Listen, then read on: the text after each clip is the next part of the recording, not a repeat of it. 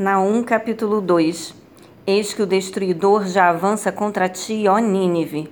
Guarda a fortaleza, vigia a estrada, fortalece a resistência, reúne todas as tuas forças, porquanto Yahvé restaurará o esplendor de Jacó, fará voltar a glória de Israel, ainda que os saqueadores tenham devastado e destruído as suas videiras. Os escudos e os uniformes dos seus valorosos militares são vermelhos. Os seus carros de guerra reluzem quando se alinham para a batalha. Agitam-se as lanças de pinho. Os carros de guerra percorrem as ruas e se cruzam velozmente pelos quarteirões. Parecem tochas de fogo e se arremessam contra relâmpagos.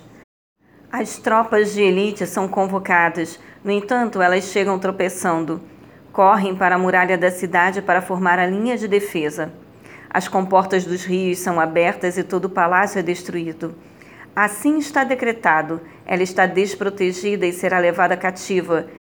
E as suas jovens servas gemem como o arrulhar das pombas, batendo no peito em desespero.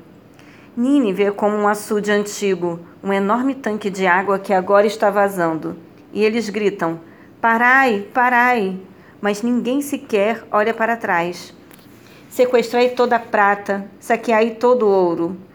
Seus tesouros não têm fim, está cheia de tudo que é valioso. Ela está saqueada, esgotada e completamente devastada.